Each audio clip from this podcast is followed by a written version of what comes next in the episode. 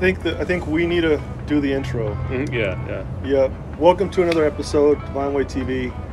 A lot of people have asked us, what are some of the key successes or steps to being successful?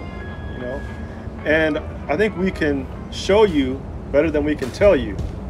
And today's episode is featuring the one and only Jerry, Beverly.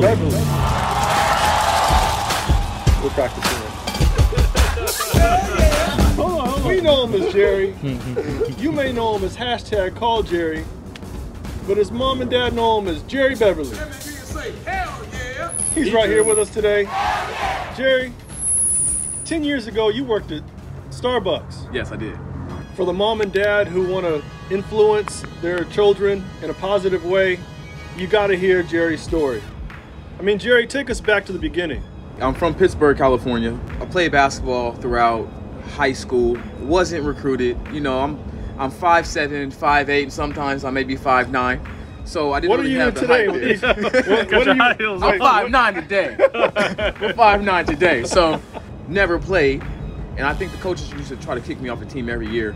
But I didn't want to go home. I had nothing to do. There wasn't much to do in Pittsburg, California. Mm-hmm. So they let me stay on the team. I traveled. In junior college, I got really good grades. And I was recruited to play on a partial academic scholarship. Didn't play much, but I did have to practice just as much. I had to run in just as many liners as the starters. So for me, real estate and working and actually getting paid, it would ju- it just made sense for me. From nine to 5 I was financial aid counselor at Los Medanos College, and then from six to ten thirty, I was a barista. So some of my students at Los Medanos College would be served coffee by me at night. So they were a little confused. When Yeah. were you introduced to real estate? I had an aunt who was in real estate, but I didn't know much about it. My mom would say, "Oh, she's a millionaire on paper. She's a millionaire on paper." I don't know what that means, mom. Yeah. Right? And I, I, I read Rich Dad Poor Dad, and that kind of put things in perspective. And I read another book, um, How to Become a, a Millionaire Through Home Ownership. So if Jerry brought a deal and this happened, and we made a net hundred thousand dollar profit, my brother here would stroke a check to Jerry for thirty thousand dollars. And how many times did we do that, Jerry? Uh, I can't. You stopped counting. Yeah, I you stopped stopped counting. counting. So it's actually 33%. It was 33%. My bad. Shorter Yeah, than it is 33%. Okay. But it's 33% because technically you're partnered with the both of us. So we do 33, 33, 33. Yep. Integrity is crucial with any business partner you're going to work with.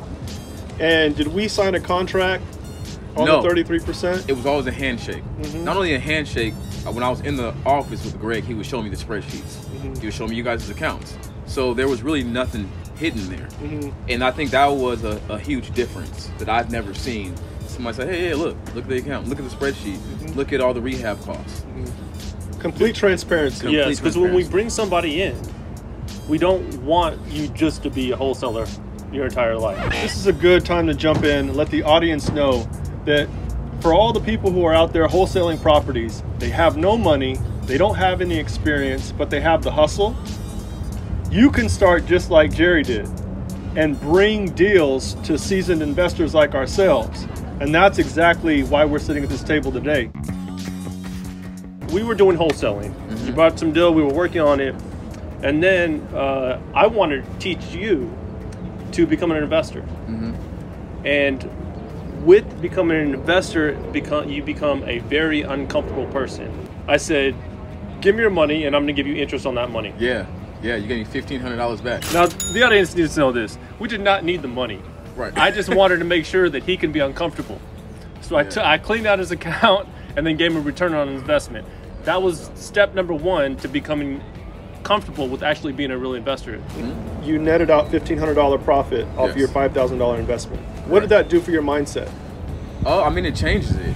You could have bought what it did for rims with that $5,000. I could have bought rims, some 18s, some 22s. I could have bought a necklace. I could have bought a gold grill. I could have bought a lot of stuff with that $5,000. you made a few big checks in real estate. You felt like, oh, I I can retire from real estate right now. I've made some money. I can go and do music. What were you Um, doing in music? I ran a music website. It was called MuzicZoo.com. And you met some pretty big rappers, right? I met some up and coming artists, especially in the Bay Area. And then when uh, artists would come in town, Uh, sometimes their management will call me to do interviews. So you had success in real estate, and now you're hanging out at the club, and you're listening to music. You you touched on that that now you're listening to music differently because of your exposure to real estate, having success in real estate. What what do you mean by that? Listening to music differently. Um, you know, you'll you'll hear rappers say things like, uh, you know, I spent this much on my rent, and then my and now I'm thinking, well, why do you rent? Right? You, you're a rich rapper, or I got a condo on my wrist, but do you have a condo?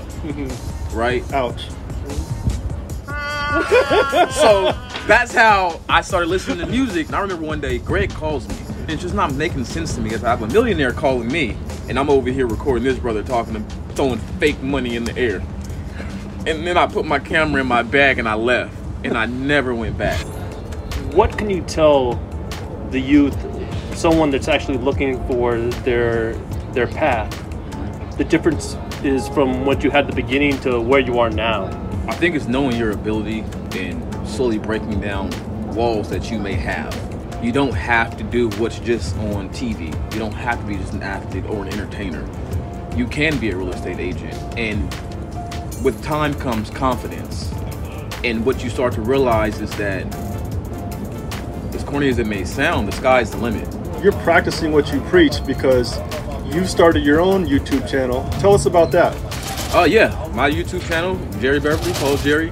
Uh, just trying to teach people how I do what I do, but also bring a little humor to it, share the knowledge that I have, and just let people who are from same background let them know that there is more out there. As long as they, as long as they want it, it's there for them to grab.